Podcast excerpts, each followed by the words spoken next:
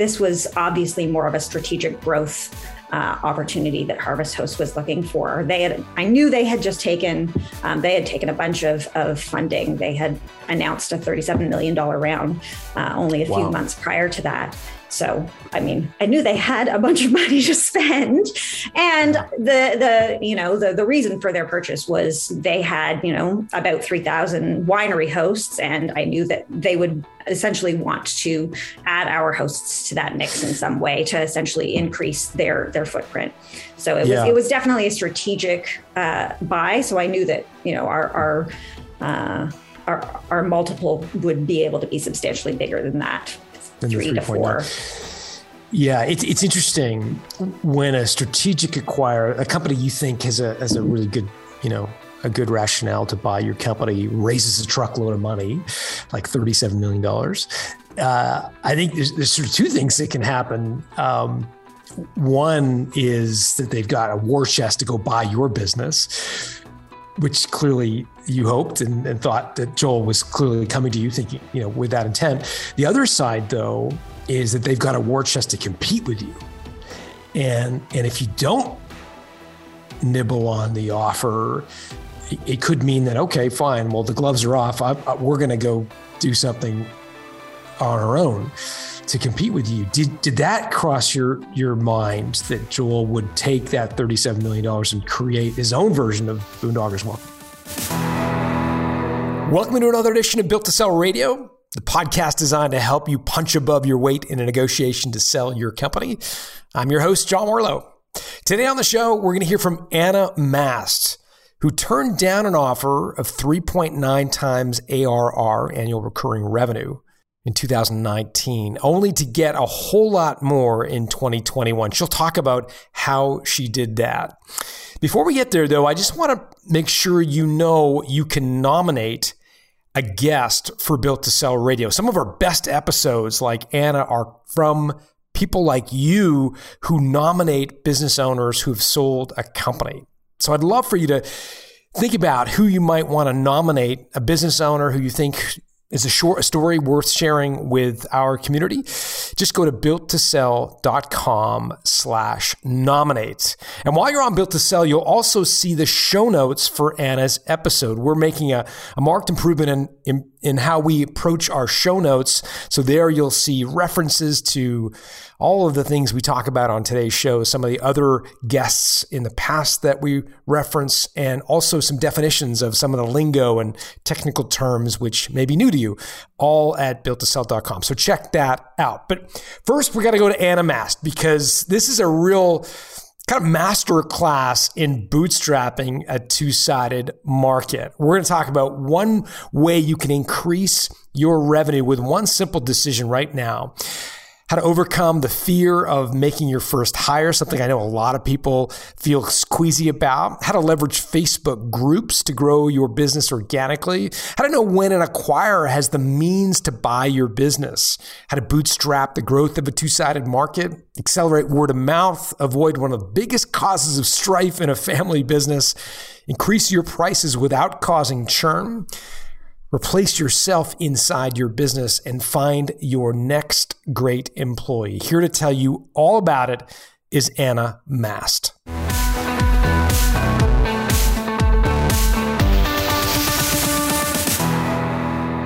Anna Mast, welcome to Built to Sell Radio. Thanks, John. I'm really excited to be here. Boondockers, welcome. Okay, I'll bite. What on earth does this company do?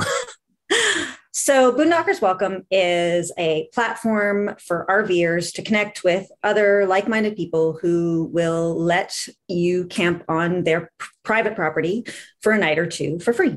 So this is like Airbnb for RVs. Is that am I getting it the you're, analogy right? You're in the right ballpark. Um, so there are a couple other companies um, like uh, Hipcamp that are sort of on that Airbnb model where you pay to rent somebody's private property.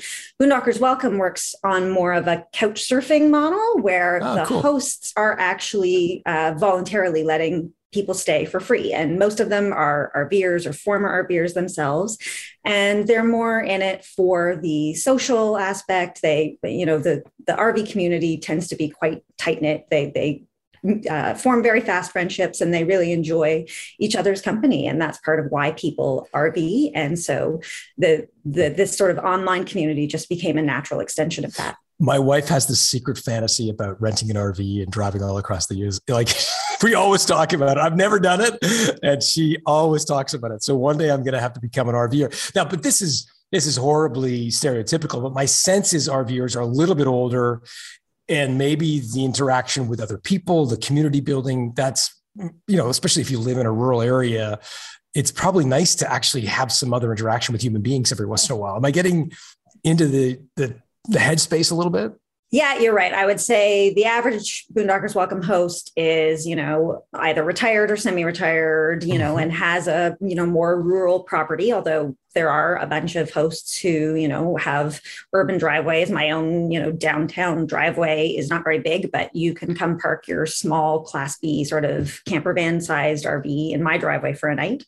Um, but the majority of our hosts are probably of that uh, age, partly because that tends to be the age where people actually have property big enough to host anybody. Yeah, the but time the average, to drive around and yeah, but the average guest actually has the age of the average guest has decreased significantly in the in the last ten years, right? Because and of course, the pandemic just threw jet fuel on this whole industry, right? One hundred percent. Yeah, yeah. So yeah. you know, there was already a movement for people to you know stop working their their office jobs and go remote, and and yeah, that just happened happened tenfold more frequently in the pandemic.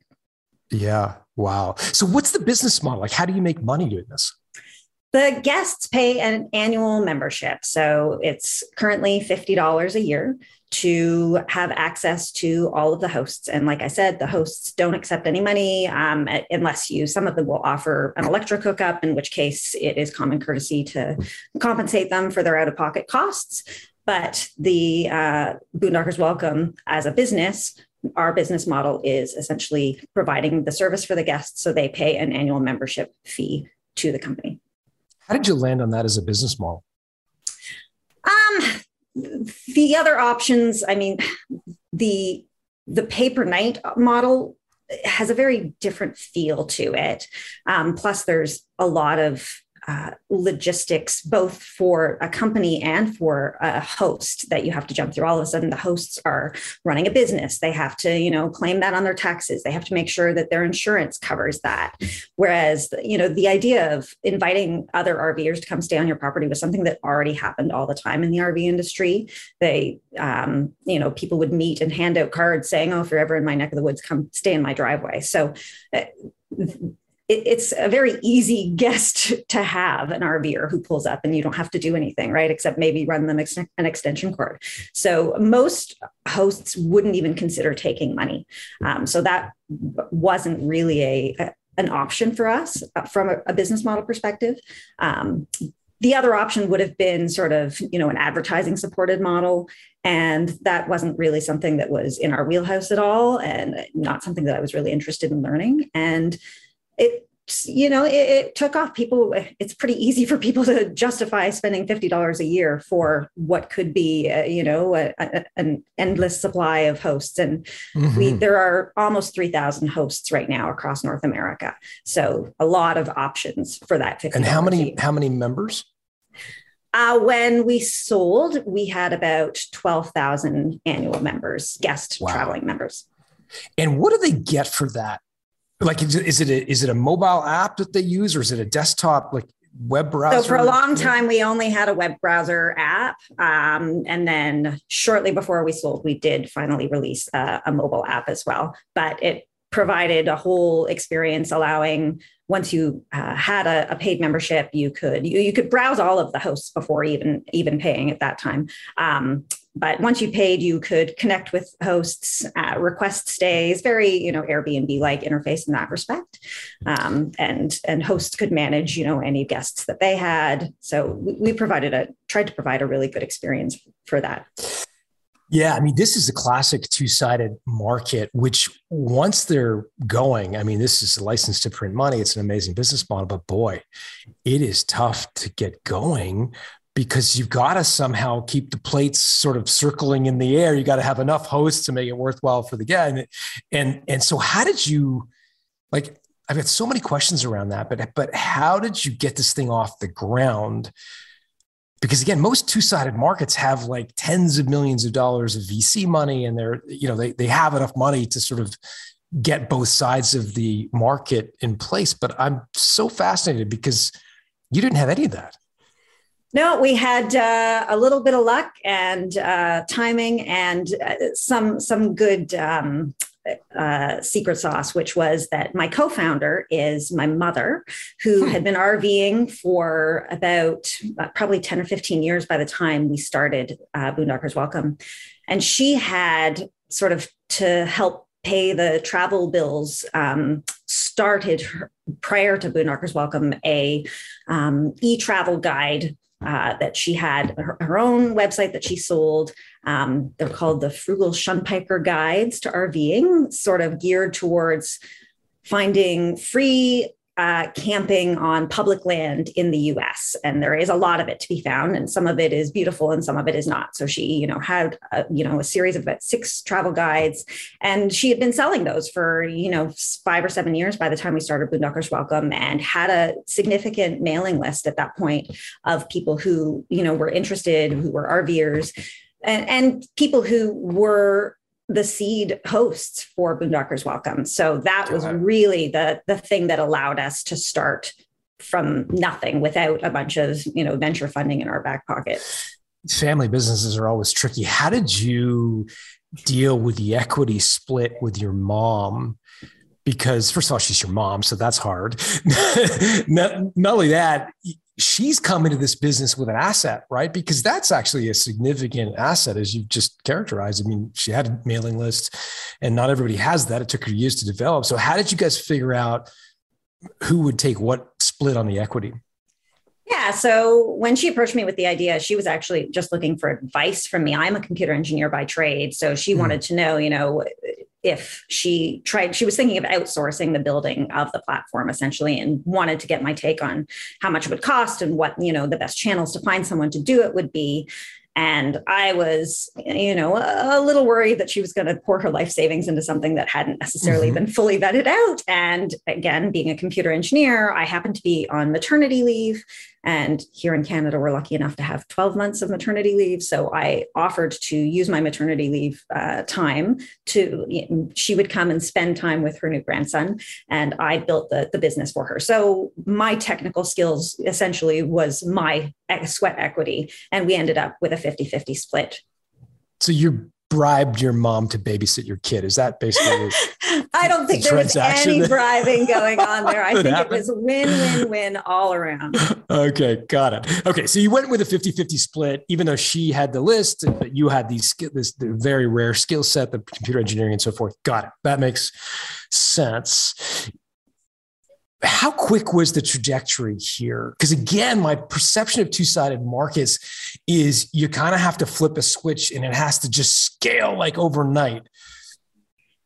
Was that the case in, in your business? Like, did you guys just hit a switch or what was it like? Not, the, like? the truth is not at all. And um, partly because this and it was a side project for us for a very long time. I you know I, even after i went back to work i or you know my maternity leave ended i went back to work. I was still working a full-time job and had uh, you know eventually two kids at home. It, i certainly we didn't have the time or the money to to throw into it. And it's a relatively low lifetime value product. It's hard as a non-venture backed company to throw a bunch of money into advertising to try and build up that two-sided marketplace and as it turned out, the timing, I think it, it was still sort of early in the, you know, fully connected road travel time frame.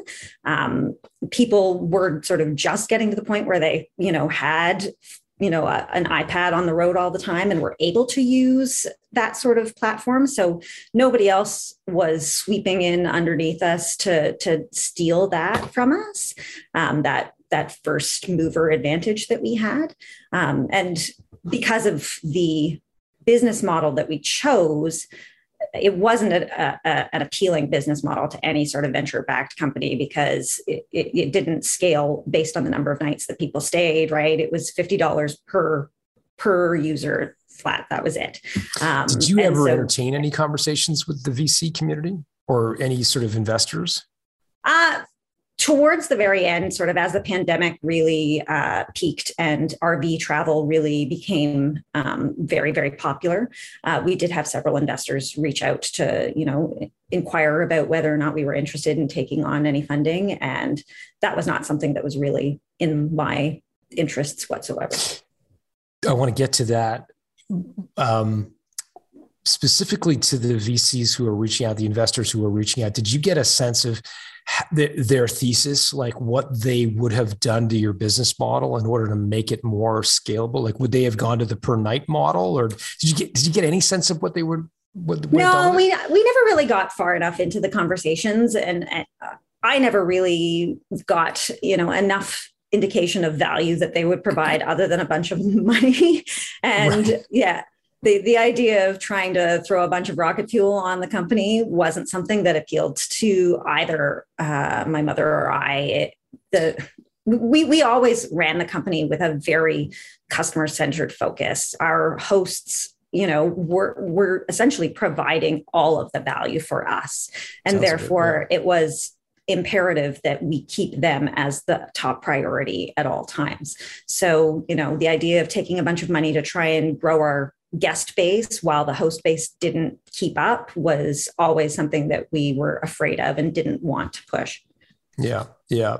What was, could you estimate the lifetime value of a typical member?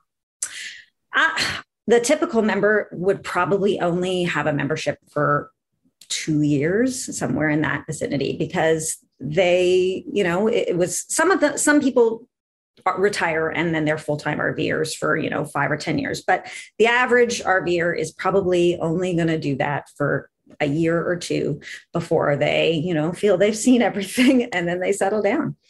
Yeah, yeah. Okay, got it. So a couple hundred or a hundred dollars of lifetime value would have been a, a classic. So clearly you can't spend a ton to acquire customers at that rate. So you had this. Uh, you mentioned your mom's uh, travel guide list was uh, how many? A couple, twelve thousand or something people on that. How many were on that list? Do you remember? Oh, I don't know how many people were on that list to begin with. Uh, at, at the time when we launched, though, we did we had about 200 hosts who signed up, sort of from that initial list. So, from that initial, okay, yeah. got it. So once you'd exhausted the the lists uh, from the frugal travel guides. How did you then go about acquiring members beyond that? Like, what other techniques did you try? So we were very, very naive at the beginning and very much uh, thought that they would come and find us. ah, the old field of dreams. If you build it, they will come. That's right. Strategy. Never, um, never heard that before. No, no. It uh, clearly it didn't really work to any great degree. Um, but we did have enough traction that you know a few guests would find us and the rv community is really like i've said very tight knit very word of mouth. And you know every time you go camping somewhere and you know end up meeting your neighbor and having a beer around a campfire the first thing that they ask is oh you know where have you come from and where are you going? So you know the conversation often would say, "Oh, I just stayed at this great, you know, Boondockers Welcome host," and uh, and that would you know precipitate the oh what's that? And so as much as it's very hard to measure i know that the word of mouth uh, avenue is really a large part responsible for our growth. Got it. Got it. I'm completely ignorant. What is a boondocker So, I mean, the boondocks would be like the middle of nowhere. Yeah, so, okay. if you're boondocking, the, the traditional term would mean camping without any hookups, right? You don't have ah. electrical power, you don't have any water.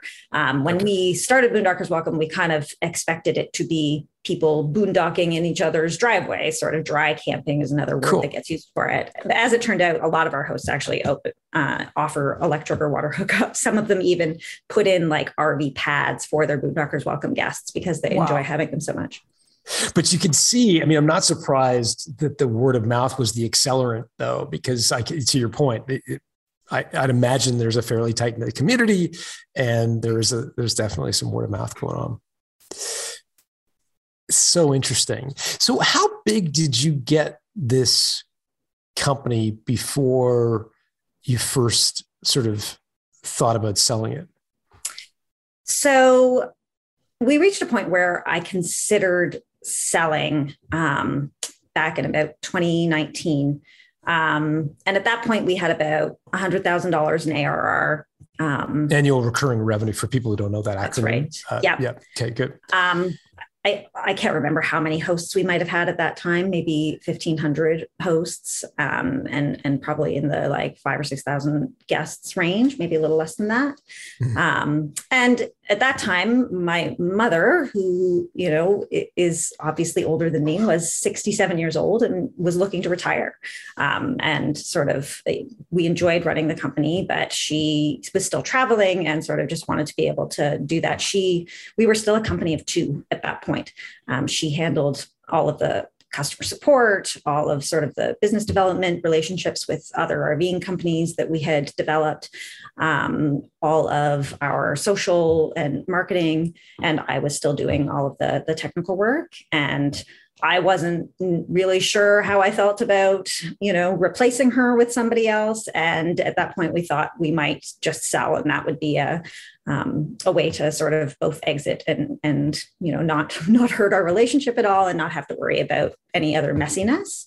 Um, yeah. And we had a um, a, gentleman who runs a, a, company in the RV space who had reached out to us a couple of times asking if we were at all interested. And sort of he happened to reach out one more time just as we were sort of coming to this, well, maybe it's time uh, moment. And so we did actually go down the road um, at that time. This was in 2019 of, of thinking of selling. So, like I said, we had about $100,000 a year in revenue. And the offer that he came back at was about 3.9 times our ARR. And um, I actually met with uh, uh, Thomas Smale from FE International, an M&A advisor. I met him at a conference that I was at and sort of they, you know, went over those numbers and said, and we actually had our own accountants as well who sort of went over those numbers and said, yeah, that's a very reasonable offer based on your ARR and your growth. Um, so we were, we had the letter of intent in hand or, and we're, um, about to sign it. And then that conference that I went to, actually, it was MicroConf. I just sort of got really reinvigorated while I was there and decided not to sell. So I came home and came home and told my mom that uh, I wasn't going to let her sell it. Wow. Okay. So I got lots of questions there. So for folks who don't know MicroConf, uh, that's Rob Walling's conference. It's for micro, mostly bootstrapped or mostly bootstrapped SaaS companies and apps. Uh, great conference. I've heard amazing things about it. So it sounds like you had a great experience there. I did definitely. It was yeah life changing and um, just I had a lot of great conversations and met a lot of people who were sort of looking to reach to, to, have an idea or a business that had anywhere near this. You know, it certainly wasn't a phenomenal success. Hundred thousand dollars a year for two people is you know barely enough to put put food on the table. Mm-hmm. But I mean, it it wasn't it it was my full-time job but i obviously i have a spouse who has a good job so it wasn't it wasn't replacing my my computer engineering salary at that point but um mm-hmm. but i had a, lot of vision when I came back that we could grow it even further. And I, you know, took a lot of um, the pointers that I learned at MicroConf and put them into practice. And um, I did hire someone to take over all of um, the customer support responsibilities, and then I took on, you know, some of the the financial and business development responsibilities from my mom, so she could essentially step back from the day to day. And we continued like that for another two years. And at that point, I didn't buy her out. I did consider that. And, mm-hmm. um, but we just decided that I would take a salary and she would stay on as a 50% equity holder. Okay, that was going to be a question. Did you ever consider taking the 3.9, placing the valuation at whatever 400 grand and saying, okay, here's a check to 200 grand, mom? Yeah, it definitely did did occur to us, and um, but I mean, in retrospect, I'm quite glad I didn't, only because when you do sell a company, if you have bought out a previous uh, co founder, and, and they haven't essentially gained from that, uh, you know, the, that higher sale price than what you bought them out for, I feel like there would be some difficult relationship moments. And if it had just yeah. been, you know, a, a co-founder, that would have been one thing, but it was my mom. yeah. Yeah. One of the many complexities of being in business with a parent, right, or or, or a family member of any sort is is exactly right. You, you buy them out, and two years later, you go on and sell for three times more. You're, you you kind of feel like a bit of a heel. Makes Thanksgiving dinner a little bit tre- a little bit treacherous. Exactly. Yeah, yeah. What was your mom's reaction when you came back from MicroConf and you're like, "We're not selling"? Ah, I think I must have dropped enough hints when I was, you know, coming back to let her know that that was probably going to happen. I, I, we invited her over, over for dinner, and I and I, you know, said, "Nope, we're not going to sell." And she said, "Yeah, I thought that might be what you were going to say." Um, I think she was fine with it, right? I mean, I think it wasn't about the money that would have come in from that sale at all. It was more just about, uh, you know, a relief of the responsibilities that she was looking for, and I was still, you know, willing to offer that. So that was fine for her. What was the reaction of the acquirer who had made the offer of 3.9 when you told him we're, we're not selling? He, he was disappointed, clearly. Um, I mean, I don't think, you know, lawyers hadn't, or at least we hadn't gotten any lawyers involved. I, I know he had done a couple of acquisitions before. So he, I think, you know, had some some people that helped put his letter of intent together or whatever, but I don't think he was out of pocket a whole ton of money for having, you know, uh, lost that opportunity. So, what is it that you learned in at the MicroConf conference that you came to start to apply to the business? In other words, how did you improve its value over time? Well, I mean, part of it was entirely mental and just getting over my own imposter syndrome stumbling blocks. You know, the the idea that I couldn't hire somebody was something that had sort of weighed on me that I didn't want to be somebody's boss. And then I came back and realized eh, this is not that hard. I can do this. Um, and so that that wasn't really necessarily something I learned. It was just something that I, I sort of felt as I realized and talked with other people that, that it's they don't have some super superpower that I don't. Um, but as far as actually building the business um, we raised our prices uh, you know almost immediately or you know it took a little while to get that in order but we that was one of the biggest pieces of advice that um, every microconf i think seems to harp on but it's like the the levers that you have to to increase your revenue raising your prices is the easiest one. And we were already i think at that point we were only charging $30 a year which was really underpriced and what was the membership's reaction to the increase in price? You recall, I mean, it was much different scale, obviously, but when Netflix a couple years ago went to raise their price unilaterally, it like basically caused the internet to break. There were so many people who were outraged that Netflix would do that. You're obviously different business, but what was your members' so, reaction?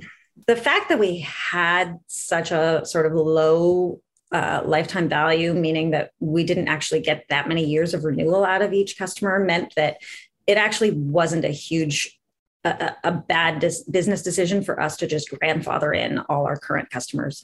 Um, and in addition, it, you know, churn happens a lot because people don't necessarily know if they're going to continue traveling and so they wouldn't renew their membership but we instead we grandfathered in uh, current members at their existing $30 a year price and promised that as long as they didn't let their membership lapse, they could keep that price. So that really actually helped bump up that lifetime value because people would continue to renew even though they weren't sure if they were going to be traveling that year. Yeah, the old fear of missing out strategy, yeah. right? You're like, oh, well, if you churn and you come back, it's going to cost you almost twice as much. So yeah. got it. So you grandfathered in the guys and gals at 30 a month, 30 a year, excuse me. And then for new people, you went to 50. You got over the imposter syndrome. I, I find this fascinating because I, I think there is, look, there, there, are two types of entrepreneurs. Like there are, there are some entrepreneurs who are very comfortable hiring and they're like, yeah, of course I'm going to hire it. Like I'm not doing it myself. And that they, like, I get that sort of persona. There is this other personality type and maybe you could speak to this where gosh when i that first employee is like this commitment right? Now i now i'm some i'm responsible for someone else's mortgage. And and it's this big kind of how did you get over that hump? Uh, i think a lot of it came to realizing that you know putting in place the processes and and you know checklists and and having some good onboarding would help me feel a little relieved from that. And and since we were essentially replacing you know my mother's job with the customer support role i mean we had a lot of you know canned answers and, and things like that already in place. It wasn't that difficult for us to sort of put together you know a, a bit of an onboarding and and some training and once i realized that you know if I did that, then even if that support person didn't work out, I would still have that and I would be able to do it again and hire another person to take over that role. Um, and I think both my mother and I suffer a little bit from just perfectionism and not thinking that anybody else is going to do it yeah, the right way. freaks. a little bit.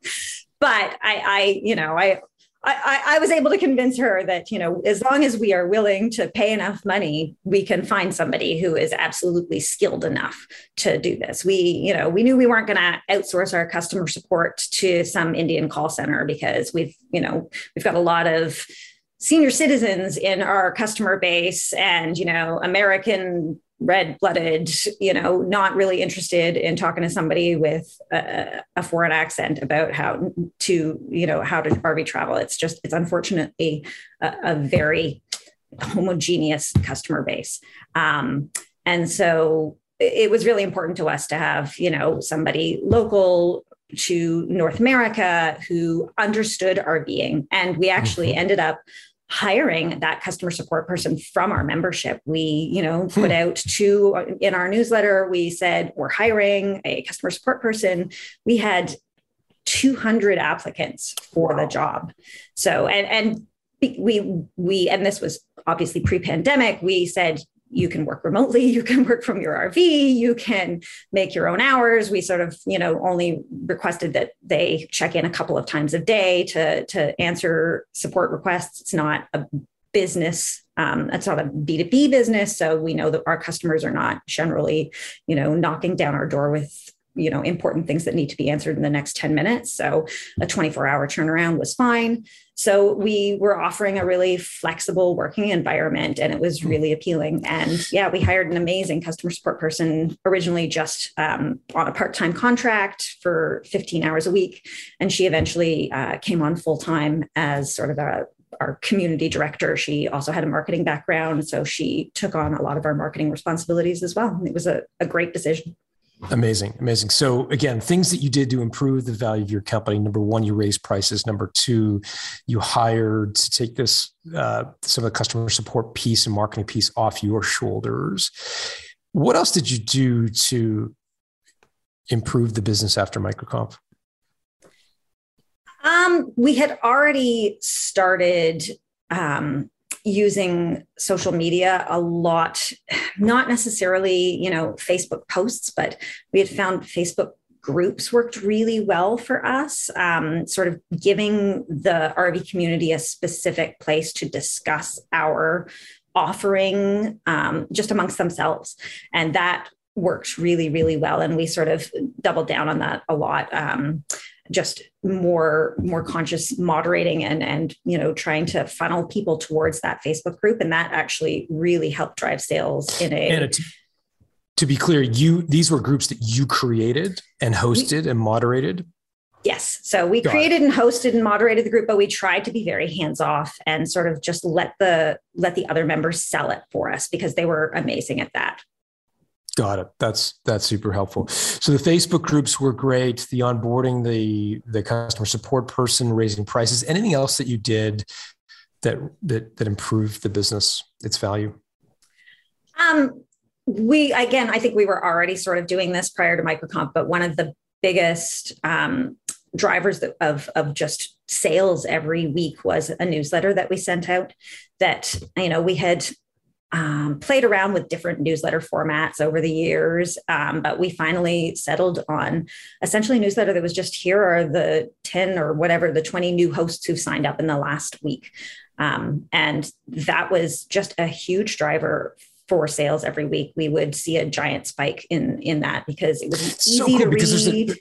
It's like you imagine, oh, I could go to like Oxford County, Ohio, and there's this great village that looks over this hilltop. And like you could really start to, it would be fun to look forward to that, even though you have no plans to go to that place. Exactly. I would look oh, through them every cool. week. And, and yeah, I mean, yeah. some of them that the pictures were just, you know, mind blowing, just, you know, this horse in a field with mountains in the background. And you're like, oh my gosh, I could stay there for free.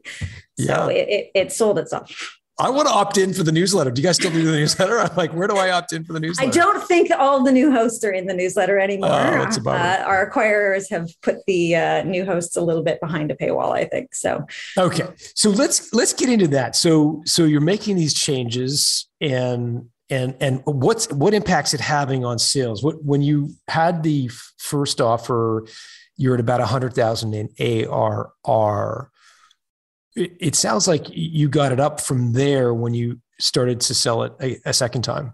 Yeah, we um, more than doubled our growth every year for the next uh, two years until we did sell. So um, both um, hosts, number of hosts as well as as number of guests, which obviously we need to grow both sides of the marketplace to make that happen. So it was partially those changes that we put into effect mm-hmm. but i mean there was also huge market forces that really helped uh, give us some some headwinds. Yeah we've already talked about the pandemic. Yeah. so 100 to 200 200 to 400 so you were sort of if i'm reading between the lines kind of like half a million to a million of arr that that sort of space? I don't know. Yeah that sort of ballpark yeah.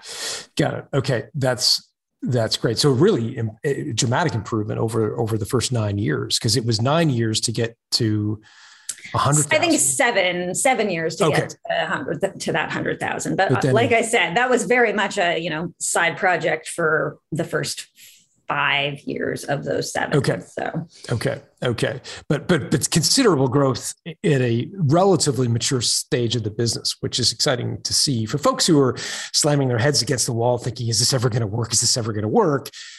I think the message, at least you would deliver, or from your example, is that you've got to stick to it for a relatively long time before. I mean, being able to put in more time and effort obviously i think we could have moved the move the needle earlier than we did. Um, mm-hmm. but when i was able to you know for me personally it was when my kids started school full time i was able to really focus on the business more. And mm-hmm. that was sort of you know from 2017 to 2019 we went from probably 30k to 100k arr so that was a pretty decent swing up as well. And then up and to the right from there so what was the trigger that that made you decide to sell the second time, if I can use that term? Yeah. So um I mean, things were going well. Um, it, we were probably reaching a point where we would we should start thinking of hiring more people. It was still just myself and Carrie, who uh, we I had hired to to replace my mom, um, and the market, like we've talked about, had you know really, really um, gone nuts. Um, and I was approached by uh, Joel Holland, who is the CEO of Harvest Host. We had had a you know friendly relationship for a few years, sort of just keeping in touch. Uh, Harvest Hosts is a uh, another sort of alternative camping uh, offering. They orchestrate um, stays at wineries and breweries and also work on sort of a membership model like we did. So it was a very complementary product. We had like reciprocal discounts with each other and had had that for years. Um, about 50% of our members were also members in Harvest Hosts. Hmm. So when he approached um, us in early 2021 and asked if we were interested in selling, um, my initial reaction was, eh, no, we're having too much fun, uh, which was pretty much my standard line for everybody who asked at that point. But um, he was persistent and, you know, said, name your number, which I know is not really the thing you're supposed to do. You're not supposed to name your number. But um, at the same time, you know, my mother was pushing 70 and, you know, she and I were both still taking dividends from the company. We weren't um, I, I, took a salary, we took dividends as well, but you know, we weren't funneling a lot of money back into the company, partly because I knew that this was sort of funding my mother's retirement to some degree. So the idea that you know this could be peak RV, I don't know. We were very much in a very very RV positive uh, atmosphere at that point. And I know that sort of this is my mom's whole nest egg, essentially. Um, and I didn't want, I, I, part of me worried that, you know, we had something that was a, a very valuable asset at this point, and I didn't want to go over the, the peak. I had heard, you know, too many stories about other founders who, you know, said no when I think Rand Fishkin told the story in his Lost and Found, Lost and oh, Founder oh, book, book, about, yeah. you know, going over the just riding over the peak and getting a great offer and saying, no, I think we can get way more than that. And obviously we weren't anywhere near the level that he was in that story. But it resonated with me. And I thought, I don't want to ride this over the top. Um, yeah. And so when that offer came, and again, it was such a, a, a good synergy for that particular acquirer, um, it, it seemed like a natural time to just go ahead. Got it. And so, did you have any sense uh, of what it might be worth? So clearly, you're now, you know, half million in ARR or more, and you'd already had an offer of four times revenue. So you're starting. I'm assuming you're starting to do the math, thinking, okay, this is this is definitely a seven figure business, you know, exit I'm looking at. It, it could be, it could yeah. be bigger. Yeah. Yeah. So we had kept in touch with um, FE International, the brokers who we had talked to prior. Um, and they had sort of done annual evaluations based on our uh, P&L statements. And um, so I had a, a good idea of what it was worth from that perspective, from a you know ARR times uh, some kind of multiple perspective. What but I also ARR were they saying? it was you know I get still in like that three to four range. So I mean, but I also recognize that that multiple is probably more aimed at you know uh, a, a um, private equity or somebody who's looking to buy it mm-hmm. for a, a, a financial for financial reasons whereas this was obviously more of a strategic growth uh, opportunity that Harvest Host was looking for. They had, I knew they had just taken, um, they had taken a bunch of, of funding. They had announced a $37 million round uh, only a wow. few months prior to that. So, I mean, I knew they had a bunch of money to spend. And the the, you know, the the reason for their purchase was they had, you know, about 3000 winery hosts and I knew that they would essentially want to add our hosts to that mix in some way to essentially increase their their footprint. So it yeah. was it was definitely a strategic uh, buy. So I knew that you know our our uh, our, our multiple would be able to be substantially bigger than that, than three to four. Yeah, it's it's interesting when a strategic acquirer, a company you think has a has a really good, you know, a good rationale to buy your company raises a truckload of money, like $37 million. Uh, I think there's, there's sort of two things that can happen. Um, one is that they've got a war chest to go buy your business, which clearly you hoped and, and thought that Joel was clearly coming to you thinking, you know, with that intent. The other side, though, is that they've got a war chest to compete with you. And, and if you don't nibble on the offer, it, could mean that, okay, fine. Well, the gloves are off. I, I, we're going to go do something on our own to compete with you. Did did that cross your your mind that Joel would take that thirty seven million dollars and create his own version of Boondockers Welcome? Maybe briefly, but we had a very good brand and very devoted uh, customer and host base. They, um, yeah, they, like I said, they they were the lifeblood of our business, and and we had a, a moat really that you know the the brand that we had built was substantial, and I knew that. Um, and during the acquisition process, the due diligence process, Harvest Hosts actually, you know, went and did their own sort of survey, and the our NPR scores were through the roof. And we, you know, hadn't made a habit of doing NPR surveys regularly, but it didn't surprise me at all. When you say NPR, I'm used to the acronym NPS, Net Promoter Score. Or, Do you mean NPS? Yes. No. Sorry, that is what I mean. Thank you. Yes. Oh, yeah. Cool. I, I, I, just want to make sure for our listeners that, yeah. that we're talking the same language. Got it. So, so they did an NPS uh, it, did they do it with both the hosts as well as the members? Yes. And where did you see the greatest moat? Was it with the hosts or more the members?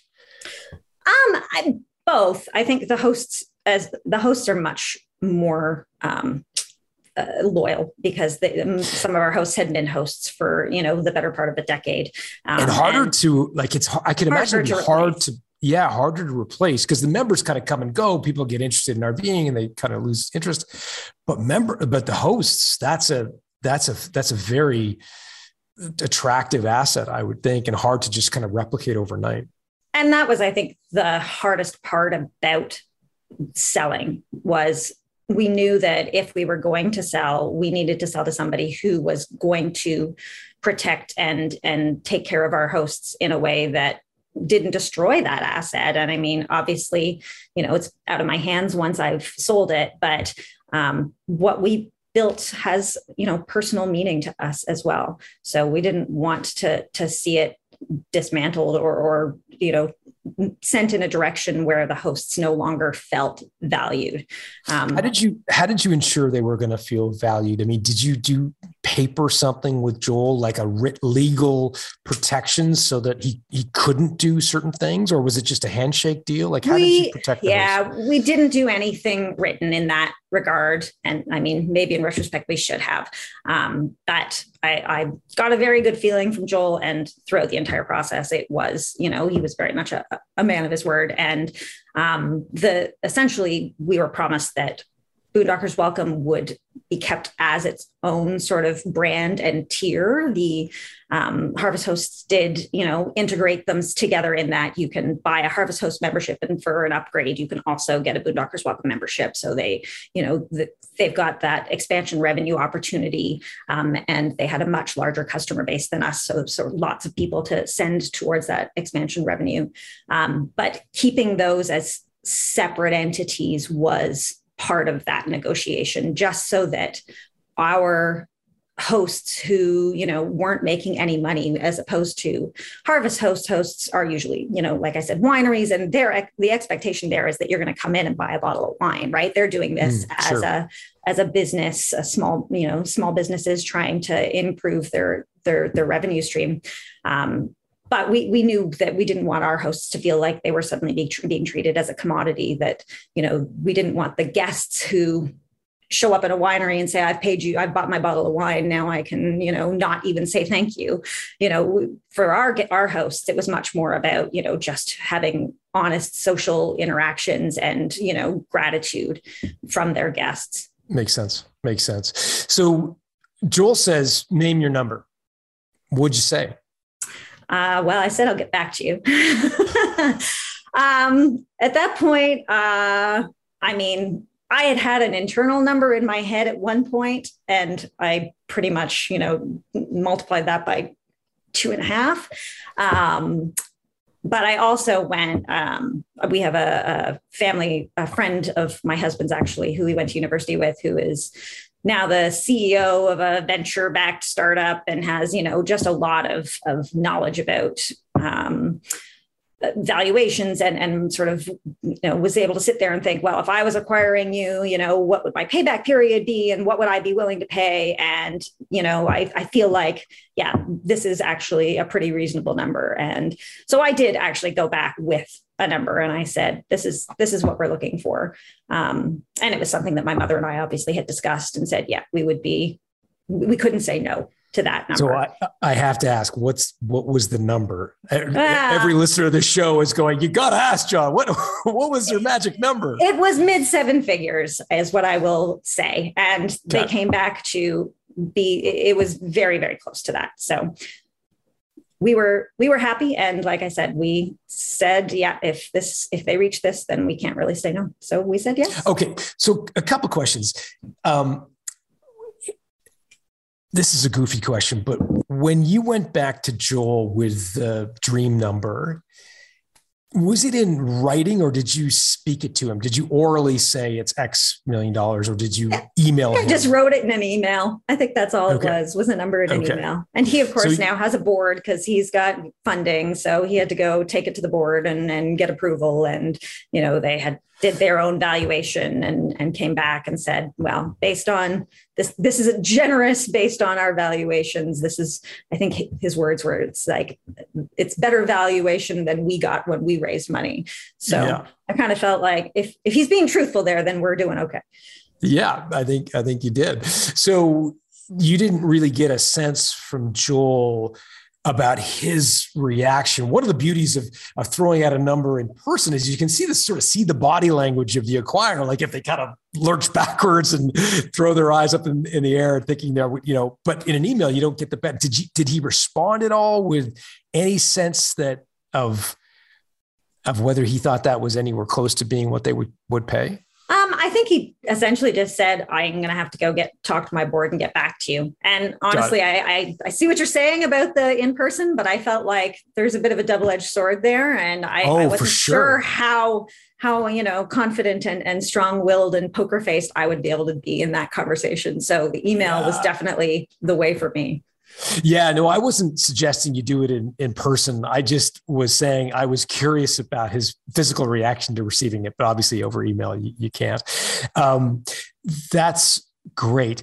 One of the things that I've heard from a lot of other guests is the moment they send an email like that, the clock starts ticking and they start to get nervous, right? If if they don't get a response after a day, they think the deal's off, and then if they don't get a response for three days, it's like, oh, what did I do? I've totally uh, overshot this. And then a week goes by, and they still haven't got an email, and then they're like, you know, I didn't really mean that number. What we would really accept. And then they're negotiating with themselves. and like, did you get into that pure that that that that sense of of sitting on your hands waiting for Joel to respond? I think our, you know, BATNA, you know, best alternative to a negotiated uh, agreement was just not selling. So, you know, and and continuing as we were, we hadn't sought out this offer, and so for for me, I, I was able to sort of say, I'm I'm just going to walk away and not check my email for the next 24 hours and not stress about it. And I don't think he left us hanging too too long. Um, but yeah, I, I I didn't really second guess that. How did you and your mom arrive at the number, this this sort of dream number? Was she involved in, I'm assuming as a 50% shareholder, she was very much involved. How, how did it like take me inside the room and when you and your mom are talking about that? Well, uh, like I said before, I had sort of this, you know, valuation from the, the brokers that we talked to about, you know, based on ARR and growth rates, that this is what the number would be. And I knew that that wasn't enough. I knew that, you know, it was at this point it was March. So this is, you know, just before the travel season really takes off. It's a very, you know, seasonal business. You, you do most of your revenue between like May and August. Yeah. And so, you know, I knew that there was significant increase in that ARR coming still, right? The the year before our ARR had actually taken a significant hit during the beginning of the pandemic when everybody, mm-hmm. you know, hunkered down and didn't do anything. So that that number was already, you know, a little bit depressed because of that. So we sort of took all those things into consideration and and to some degree just kind of said, wouldn't it be nice to have this much money and not have to run this business anymore? So i you know we we did. We had lots of i mean at that point it was still pretty lockdown covidy. So you know a lot of zoom conversations about that um, back and forth. And it was pretty easy for us to agree that yeah if th- this number is great and if they hit that then we're willing to to go ahead. And otherwise we'll just continue doing what we're doing So Joel came back at a number close to what you could you give me a percentage basis of how close? Like was it 95% of the number, or 90%, 80%? It was like 95%. Wow. So so okay. So pretty okay.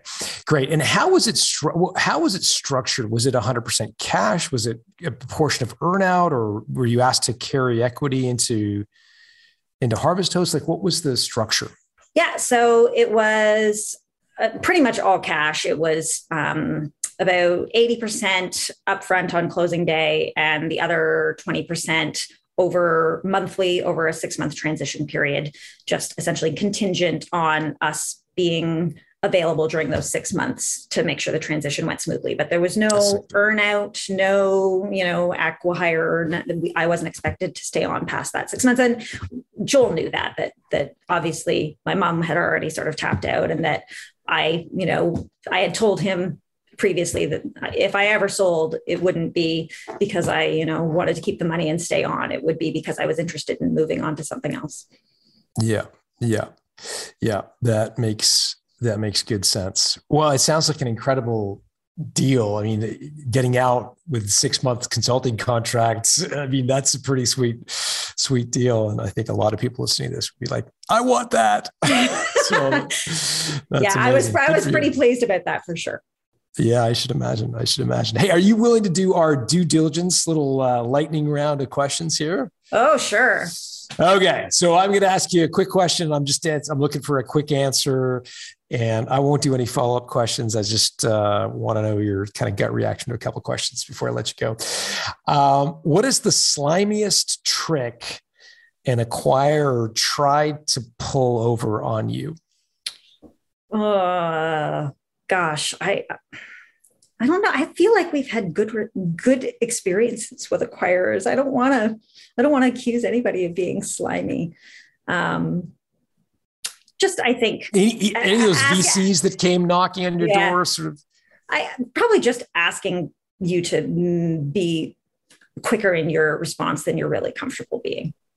Biggest mistake you made in the selling process not nailing down how many hours a week I was consulting for. It was a broad, you'll be paid X a month for your consulting services without any sort of I, I would I would do it as an hourly contract in the future. Great tip. Uh, what was the lowest emotional point you reached during the exit process?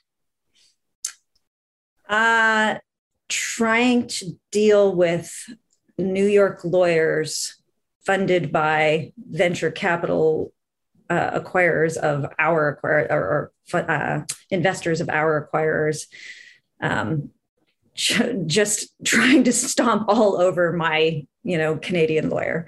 Um, there was definitely there was there was a moment where you know they're in the states we're in canada you know there's all sorts of of jurisdictional questions and there was like lots of you know you should be adhering to american uh, laws and all of these things and my lawyer was very much you cannot you cannot guarantee that you have adhered to an American law because you're a Canadian company. And we were only selling the assets. We weren't actually selling the uh, corporation. So, sure, you know, the, yeah. So, um, so th- there was a lot of back and forth, and there were some low moments there where I was like, "This is just all going to blow up," because you know their lawyers refused to admit to accept the fact that we're a Canadian company.